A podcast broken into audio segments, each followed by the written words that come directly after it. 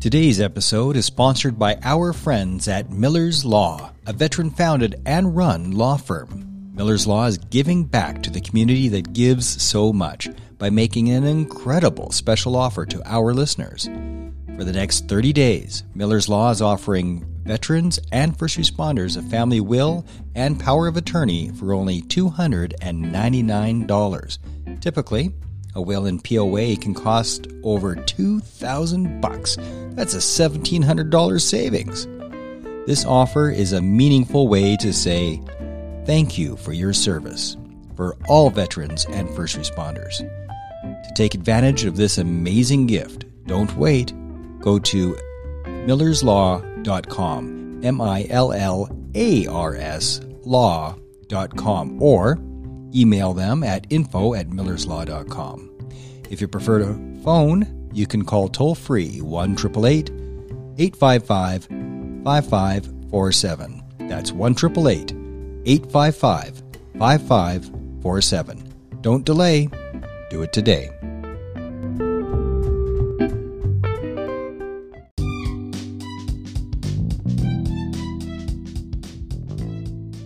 Operation Tango Romeo, we are on a mission to save lives and relieve pain by making help for PTS injuries easily accessible, with a vision of a world where the path to recovery is clear.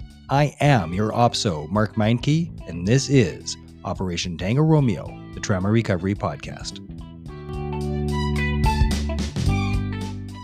And we are rolling live on LinkedIn, Facebook, and so many other wonderful places. Later to be broadcast on all of the podcast channels. Joel Forster, thank you so much for being here with me, brother.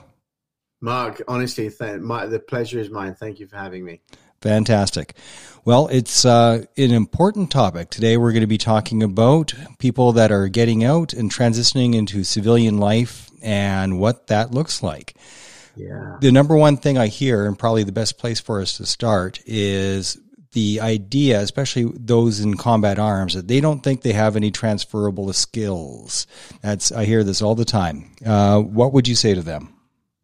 I would say stop, stop, and let's talk because you would not be further from from being right. You know, honestly, yeah, eh, guys and girls from frontline ops, from from whatever you know, infantry or whatever battalion they're working in, the value that they've got purely from from passing basic training and getting up to their unit is incredibly valuable in every walk of, of society from a work perspective, industry. Absolutely valuable from the leadership, from your mindset, from your core values that you believe in, to just getting the task done and being mission focused, that in itself, the core values you you can't just give to someone like that. You've either got it or you don't. That's true. Let's talk. What are some of those core values from your perspective?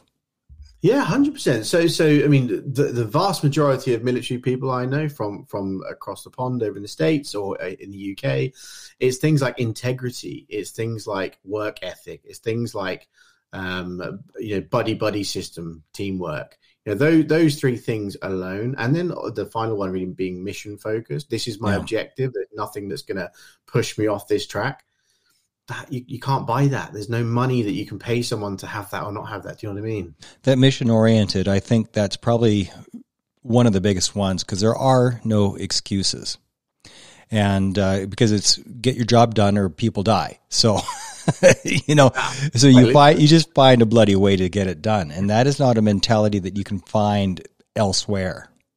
Mm, absolutely, I, I, I couldn't agree more. You know, and, and from from whether you're on a training exercise about to deploy, or whether you're on ops already in wherever you are in the world, you stay on task. You know, and the sole objective is the success of the objective. Um, and and when you have a group of people all aligned to that, the outcome's normally very very positive. Well, it can be. But those exact same driving factors that separate us uh, are the exact same driving factors that can cause conflict in the workplace. They can, I, I guess, from like an overzealous perspective. You know, the, the one the one common uh, conversation I have with a lot of clients, a lot a lot of companies that I speak to when they're really keen on bringing vets into work. A lot of it is how do we integrate them? You know, we're, we're one thing we really don't want is you know that sergeant major stand part just come in screaming and shouting, give us twenty press ups. they're not looking for that. But that that's a real that's a borderline unconscious bias to expect that they think that veterans coming from the forces are just going to come into that workplace and be like that. And part of my role, really, from a work perspective, is to educate companies and say that's not what people are going to do. If you think that they're going to do that, then you need some education here on on on the fact that that's not going to be the case. What about the uh, the challenge of rank? Because I mean, there is a difference in mentality and demeanor between commissioned and non-commissioned, between uh, senior NCOs and junior NCOs. Uh, mm-hmm. There's there's just sort of a different vibe in, yeah. in, all those different ways. So how does that factor in when it comes to uh, matching them up or preparing them for the civilian world? I, would say from, from, obviously that where where I cross paths with, with, with vets are uh, more around a work, looking for employment, stuff like that. So I wouldn't say rank really has a, a massive part to play. Um, it, you know, you you could argue that that certain ranks are used to communicating um, top level strategies, right? From when it comes to um, you know the top end uh, decision making, threat assessment piece, and you've got guys and girls on the ground in the front line who are all about mission focus in the thick of contact, you know, passing um, critical messages. So, so there's two different fields of, I, I would say, communication piece there. So I'd, I'd, say potentially from a communication element, there could be some upskilling, but the way we see it, it's more about upskilling and giving people training and guidance to bring them up to. A, I don't think it's it's fair to say that role is purely for officer. That role is purely for non-officer. That that I think is a a bit of a draconian way of looking at it. I would say that people nowadays from society and veterans coming into that space should have the equality and the, the capability to do whatever role they want, so long as they're willing to work towards it. And that's really our ethos at EMC. I guess I'm more asking from an ego perspective, because what I've seen is um, let's start with senior NCOs before I pick on officers too much.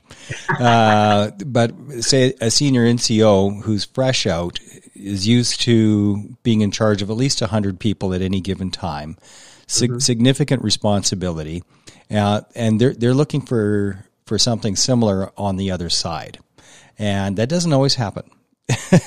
and uh, and I have seen ego get in the way like, don't you know who I am and what I can do and why why aren't I the boss? Like automatically. Yeah. And then on the commission side, it's the same again, but it's also they don't want to seem to get their hands dirty. And the uh, the nose in the air commission types, I'm sorry, it's, it's just true. uh, and uh, but the nose in the air commission types, they're not all yeah. like that, but uh, there's a good chunk that are. Um, yeah. and that is even more so with um, uh, English officers in the UK yeah. th- than it is in Canada, and okay. you know uh, that's that's just how it is. so yeah. is, is, that taking into account? Is is there like a psychology bit, or is it just like here's the job, away you go, or do you also help them with the psychology of transition? So we, we, we run an ambassador scheme, right? And and that that is we align um, certain consultants who have got experience with veterans over a number of years and we align them to people fresh out of the military okay? And and their sole role is to help that transition. Now you would have experienced it i experienced it. When i came out of the forces i went through a process of of identity loss mm-hmm. identity mm-hmm. crisis. Who the hell am i? What am i now? What, what is my purpose in life? All the way to that kind of um, self-doubt. So oh my god all i know is you know, jumping out of planes and dropping in and and and taking out different cells. That that's all I knew for you know many many many years. And who is this new Joel in this new space? And, and the process we try to take people on is okay. You were an officer, you're now not. You've chosen to step into the civilian world, or you've come to the end of your tenure within the military, you've retired, you're now in the civilian space you have to really accept and understand what this civilian space looks like. And it's all about that mindset transition and really helping them in an informative way, but in a caring way that this transition needs to happen. And this is how they need to start functioning in the civilian space. So that isn't such a, a, real rude awakening. There's some people that really fought against that, and it's very much, you know, I was a commanding officer of this battalion. I've done this many tours. Da, da, da, da, da, well, don't you know who you're talking to? Yeah, and, and you're now a bit of a nobody, sadly. you know, everyone's proud of your background and you've done so well. Yeah. However, you you've chosen to come into this space. This is how it works, and and our whole role is to really try and make that as painless as possible when they choose. what are some of the key factors about that? Like, if you're going to talk to somebody and say, look, you're a little bit high on your horse, and uh, yeah. and understandable. You had a wonderful career, and yeah, that yeah. That, that that's beautiful. You you're a fucking legend, brother. You're a legend. but the legend was yesterday.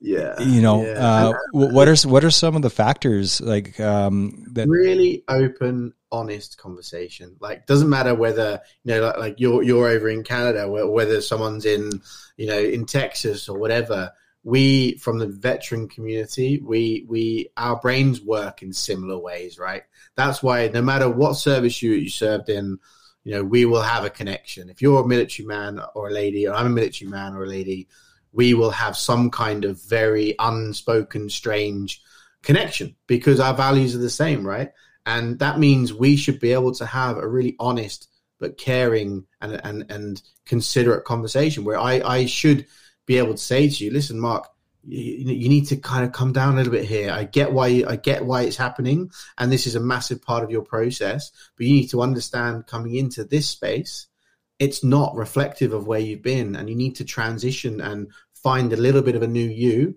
who can operate and function successfully in this space. It's all about the communication piece.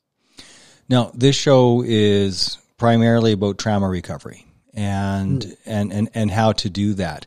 Is there a piece of that that is a part of the fabric of of, of what you do? Do you um, because where I'm going with this is most people the symptoms don't show up until later.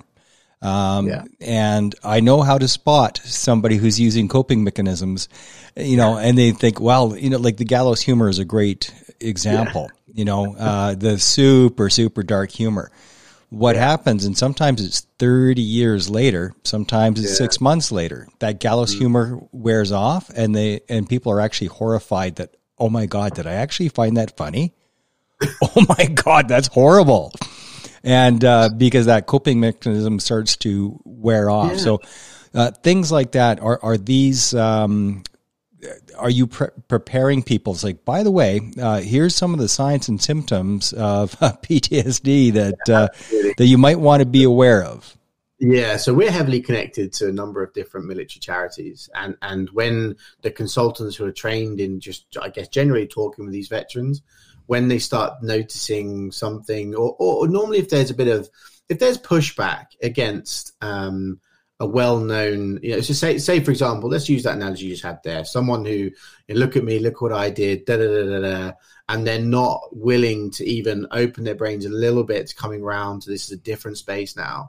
There is normally a trigger why. There is always, always, always some something going on, whether it's psychologically or or in their life at that moment that they're struggling with. And normally, when you address that, that opens up other doors to different things. And sure, some people are, are are not affected by by PTSD or any form of other trauma, and some people are you know really suffering on on a you know really traumatic scale. And it's about so so I guess what we do is we then refer people to the right different charities who can then help with that kind of stuff. And we keep them on our books. We keep working with them. We keep giving them that that kind of um, workplace career guidance and really support them through the transition. And interestingly, we we start working with people from week one, day one when they've left the military all the way to the day they retire in the civilian world. So we are that network. We are that community, that support network for the entirety. So no veteran should ever be alone ever through this piece. Is that an actual workshop that you do with them though uh, of of awareness? Like this is these are the types of symptoms to be watching for, and this is what might happen, and and you might, and if you experience this kind of experience in the workplace, well, there's probably a reason for that. Um, so, so is that is is that part of the program? I guess is what I'm asking. Not, so, so our our consultants aren't trained to deliver that kind of stuff. They're All trained right. to identify, and then we we put the, the, the consultants would certainly direct them to me, and then I could if if there's someone who is really struggling, um, and they wanted that kind of veteran to veteran straight chat. Then, then that's where I would take over, or we would direct them to the right kind of charitable piece to make sure the support they're getting for, to really address a problem is is professional. It's from the right people. It's trained. It's qualified as opposed to a buddy buddy system. I'm here to support. I can give them all the guidance in the world from my my experience and the experience that i've seen from my many years doing this role. However when it comes to needing intervention because there's a real problem we would prefer hand that to, to the qualified professionals. Well, most people go undiagnosed for a god awful long time. I was undiagnosed for 23 years. That's a long time to have a train wreck because what happens is that um, you don't want to admit that you're injured. Yeah. And a big piece of that is self awareness. So when I was getting out of the military back in the dark ages, um, the the dark 90s, when um, if there was so, some sort of out program, some sort of transition program that says, look, yeah. uh, I'm sure you're fine because we're all fine. We're all fine. Uh, so I'm sure you're fine. but th- this is what um, you may experience, and this is what it looks like. Now, if those seeds were planted in my head, I would have mm-hmm. not gone 23 years uh, yeah. undiagnosed. But those programs didn't even think of existing back then. Yeah. So I guess yeah. that that's what I'm asking. If it, it doesn't exist right now, Joel, um, I can after 161 episodes, I could tell you uh, it's needed because um, if that self awareness piece isn't there, people are just not going to connect the dots. What they do is they internalize and they figure all this conflict I'm having. Uh, everywhere I go, I'm the odd man out. I'm the th- sore thumb sticking out uh, seem to be the black sheep. Uh, what tends to happen is the finger comes out and they're pointing at everybody else. You're the mm. asshole. Boy, these civilians are just a bunch of assholes. and yeah. uh, never realizing this, like, oh, it's me. I'm the asshole. Yeah. it's me that has to convert to them, not the other way around. The thing with it is, though, and, and, and a massive part of why we've been so successful is because the message we've been putting out is that we want people to come to us who are willing to take their the responsibility as well. So we we are here to help them. We can provide them access, whether they're in the US, whether in the UK. We can provide them access to careers. We can provide them access to strategies on how to create an incredible career. We can get them into companies that they might not have had opportunities with before. However, there's there's an expectation from the other side that if there's some struggles, then then to be honest with us and let us help them through that process. Like there's questions that my consultants will ask them throughout the the entirety of, of their working relationship, just to just to check how they're doing psychologically. And the big thing really for us is that they need to be ready and okay to open up. But coming back to right at the beginning of the problem, which when you leave the military, this isn't in place. That this kind of um, onboarding into the civilian world isn't there, right? And that's where we're trying to bridge that gap. We're trying to bridge that gap to say to veterans coming in, you know what? You might be fine. And in 10 years' time, you might be sat there one day and you might not be fine. But this is what that not be fine could look like. And this is the processes to get through that. This is how you support that. But then on the flip side, Mark, what we're really, what I'm really, really kind of punching and pushing to make sure happens is that companies, when they hire veterans, they then have the autonomy and they have the capability internally to make sure they are also looking for some of these triggers, that they're also creating support mechanisms to make sure if a veteran comes to them with a potential problem, they understand how to work with that. They understand how to help that, where to guide these people to, what support processes to put in place. So it's not just coming from one side. And this is the beauty of what we do, I feel, is that it's it's we've got an organization like us who are supporting and educating. We are educating the clients who are supporting top down. And then we, we bring the veterans into the workplace and then they've got support from all angles. And that really is the big key. Who are some of the biggest employers uh, that you work with? Who likes to gobble up the veterans?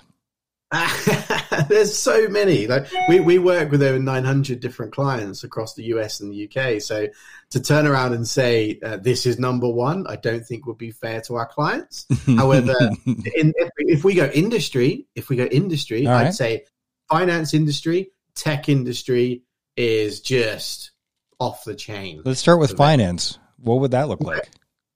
As in what what companies or what are they doing? So yeah, what are they doing in the finance yeah. industry? That's uh, catches me off guard. Yeah, cool. Okay, so they're creating um, like veteran uh, programs specific for veterans. So, say veteran A comes to them and they've got a you know some leadership background uh, between them and us. We can train veteran A in in I don't know, a financial analyst or whatever. They can go onto a program and get trained up, and then then company A in the financial industry will then take that person, that veteran, on, and then bring them into their workforce. So so they've got veteran specific programs where they try and bring a quota of their workforce through the veteran pillar. Not sure I'm following. So, like when, when we're talking finance, are we talking about like financial advisors? So no, we're talking. We're talk. What are we talking? We're talking banks. We're talking uh, private equity companies. We're talking investment firms. We're talking uh, anyone in that financial sector, anyone at all. And when you're talking tech, you're talking, you know, different technology firms. So data analysts, um, senior architects in that data that data world. So a lot of these big companies are creating internal veteran programs. So a veteran could apply to company A and say, "I'm a veteran. I'd love to get into this space. This is my credentials. Let's have a conversation." Company A would then, in theory, like sponsor that veteran to train them and then bring them into the workforce as an employee. So are combat arms veterans also going into finance and tech? Every sector. There is no Really? bias. Tech, yeah, yeah, yeah. Even if they've got no qualifications, as long as they can hold a conversation, and as long as they've got a little bit of a little bit of something about them that they can, you know, sell themselves a little bit, they've got a bit of a bit, you know, a bit of punch about them. Um, then these companies are seeing this as as as the personality and the core values. You can't change the personality. That you know, if you can go to any person, So there, not that's the old saying. Then is uh, hire character, not uh, not skill. Train train skill, hire for character. Amen. Exactly that. And and some of the big boys and girls company wise across London, New York, Massachusetts, Boston, whatever, even in like life science um, industries as well, um, they they are massive on the veteran community. Well, it makes sense. I know uh, a few that ended up being lawyers after, and uh, what I tend to find, though, and it goes back to what we were, uh, what I was talking about earlier, is a lot of people that get out, and I, I'm, I'm biased because I was infantry, but um, a lot of combat arms types, they they get out, they find that they don't fit, they're a square peg in a round hole, so the that clash um, with with the civilian world becomes too uncomfortable. They're like, screw it, they and and they just uh, isolate themselves by becoming truck drivers. There is a pile of us that are driving truck drivers that are driving trucks or lorries in your neck of the woods. And um, uh, either that, or they, or I see a lot of entrepreneurism. Uh, uh, people uh, becoming uh, starting their own business. Now, uh, do you support entrepreneurism as well in any way? Um, we don't really have connections into the entrepreneurial world, and Okay. so I would presume what an entrepreneur would need would be access to uh, training, to this, that, and the other. Where where we connect the dots, we connect the veteran, so candidate A, person A, to company B. So we're a connector of people. When it comes to an entrepreneur, they're looking for the general public or certain industries to sell into. I, I would presume, but when it comes to an entrepreneur, we don't really do much with entrepreneurs. However, that doesn't mean that in the future we wouldn't consider it. If there was something we could do to support that that vertical, um, then we would hundred percent get behind it. There's a fella in Calgary here, name's Dave Howard, a spectacular fella. Um, he's one of these civilian types that, for whatever reason, has just taken a shine to the military community and has done so much. He's created uh, so far two. Uh, your, your your your computer's going nuts there. I'm hearing all of that. I apologize. But um, uh, he, he's created two veterans villages that are both up and going for uh, people that uh, are on the other side of it that careers didn't work out and they've ended up uh, really struggling and, and are uh, facing homelessness. And uh, he's also doing uh, boot camps for entrepreneurs. He's a very successful entrepreneur himself. And uh, so those that would be a potential resource if you ever wanted to add that to the toolbox. Um, is to talk to Dave Howard, or you know, I'll, I'll, I can make that connection for you to see Yeah, what, what what it is that they're doing. Absolutely, that'd be great to learn more about what, what he's up to there. Absolutely. I mean, the, the interesting thing that, that we found when, when people come out of the forces and they're making that decision of right, do I go entrepreneur? Do I go into standard work? Do I go and be a lorry driver? Whatever I do, the biggest and the most common theme, and I'm sure you'd have found this on the many people you've spoken to, is is that they just don't know how to to translate what they've done. And I guess we mentioned it right at the beginning, what they've done, but then how does that relate to a civi- civilian space? And that is the biggest stumbling block. And actually, when someone is able to navigate that, then they, they see doors opening. And that's where our consultants really do support veterans and say, okay, okay, so you've been in the infantry, you were a corporal, you have done this, you've done that tour, you've done the other, you've done this training, that training, whatever. Let's look at what you can be. Let's look at what you can do. So you've got great communication, you've got leadership, you've got kind of resilience work, you've got this, that, and the other. Then we can spin that and say, okay, we'll then approach client A and say, right, we've got we've got this guy Mark. He's done all of this. He's a great leader. He's he's been tried and tested on operations. He's looking for an opportunity. Do you have something you would offer him? And nine times, oh, no, keep 10, it coming. I was enjoying that. T- tell me more wonderful things. so successful. Got an incredible podcast. Yeah, rocking it. Yeah. So so then nine times out of ten, when we speak to a company, that they, they are they're eager. Not only are they, they don't just say yes, they say, yeah, we'd love to. And we'd love as many as you can bring to the table. Yeah. And then we're like, okay, cool. Well, well, the problem we have is that go back to our background. So I was infantry, right, in the UK. You're infantry over your way. Which, uh, which, which regiment were you? I was in the parachute regiment. Okay. I, I served in the parachute regiment, and then I left and got into counter. Got into counterterrorism as a operational firearms commander um, here in the UK. So, running around London, taking on God knows what. Had a team across London as well, so it was, it was good fun. and then I decided that uh, that that that life of mine was done. Well, I got a question. I got an army question for you. Um, okay. Our our sister regiment is or was the Royal Green Jackets. Now they, they oh, yeah. changed they've changed their name, haven't they? Yeah, they've gone to the rifles. Okay, so they have. So what are they called now? The rifles. Just called the rifles. That's it. Yeah. So you've got like three. I believe it's three different battalions. You got one rifles, two rifles, and three rifles. But they once upon a time uh, they merged with a couple of other battalions. So it was Royal Green Jackets and a couple of others. Um, and they, they they turned into the rifles. That's that's the name of the battalion. All right, that's who we used to do um, officer exchanges with. All right. So Interesting. We, we'd we'd kick one across the pond, and they'd send one over to us, and and we'd swap. And uh, even even in country. So when uh, when I was in Croatia, uh, we we had a Brit officer with me. He was actually a, he was a decent dude. He was all right. What rank was he? Oh, was he a Louis? Probably a captain. Okay, nice. Yeah. yeah so so he'd be working his way to his major, looking for his next post. Yeah, yeah. as they do. So, um, so yeah, no, it's, it's um, I, I, I did an exchange with uh, uh, the US Airborne once. Was it they, they came over to us? We had a we had a company um with our, our barracks in Colchester. Um, and they were they were good guys. I didn't do much for the Canadian. In fact, no, I tell you where I crossed paths with the Canadian Canadian guys was um in Kabul was it in Kabul or was it in Baghdad? I think it was in Kabul that there was um we used to use your uh, internet cafe. Oh, we'd come in, yeah, we'd come in and get your free Wi-Fi, and we'd be chatting away to home. So, yeah, before we'd fly, fly home on R and R from Kabul. Uh, but not a lot of interactions with us other than that.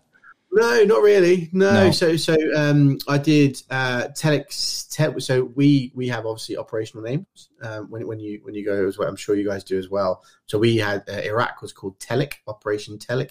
So I did Telic. So that was 2006 to 2007, and then I did Herrick Eight, which was 2000 and uh, early 2008 to December 2008. Um, that was that was in out where we were there, Sangin in Afghan and then on in Iraq, we were in a place called Asamawa, South, South Iraq. So we'd fly into Basra, then we get the Chinooks down to to um, Asamawa. So it was a bit off grid down there, to be fair, a bit middle of nowhere. For uh, exmilitarycareers.com, you're in the US and the UK. Are you uh, looking to expand your scope of operations? Are you coming into Canada and other Commonwealth we're, we're nations? Canada. You are in Canada. Yeah, we are. So we're, we're working with um, a couple of defense companies up in up in Canada, um, and they they work with uh, they look for technical engineers, a couple for aircraft engineers as well. Um, they're the only contracts we have um, over in Canada, but we're looking to grow that, grow our community, grow our audience. So you know anyone listening in, jump over to our site, sign up, get get your information with us. Um, and and there'll be more roles coming in left, right, and centre. We'll see how we can get some of your fantastic followers into some decent decent jobs. Well, and I hope that uh, you know what we're going to talk off here. I got an idea, but cool. I, I, think we're about there. Um, any, any, closing words, Joel? No, just listen. Th- thanks for what you do. Like like your your podcast, you know, Operation Tango Romeo. Like what a cool cool place. Uh, you know, and, and not many times do people like us sit down there and think about the impact we're doing. So I think I really hope you take stock of the impact and, and the amount of people you'll have. That, you know, even one person being affected in a positive way by what you're doing and the message you're sharing is is is a beautiful thing. So, well done, mate. Thanks, brother. I appreciate it. Please stay on the line. You're listening to Operation Tango Romeo, the trauma recovery podcast for veterans, first responders, and their families.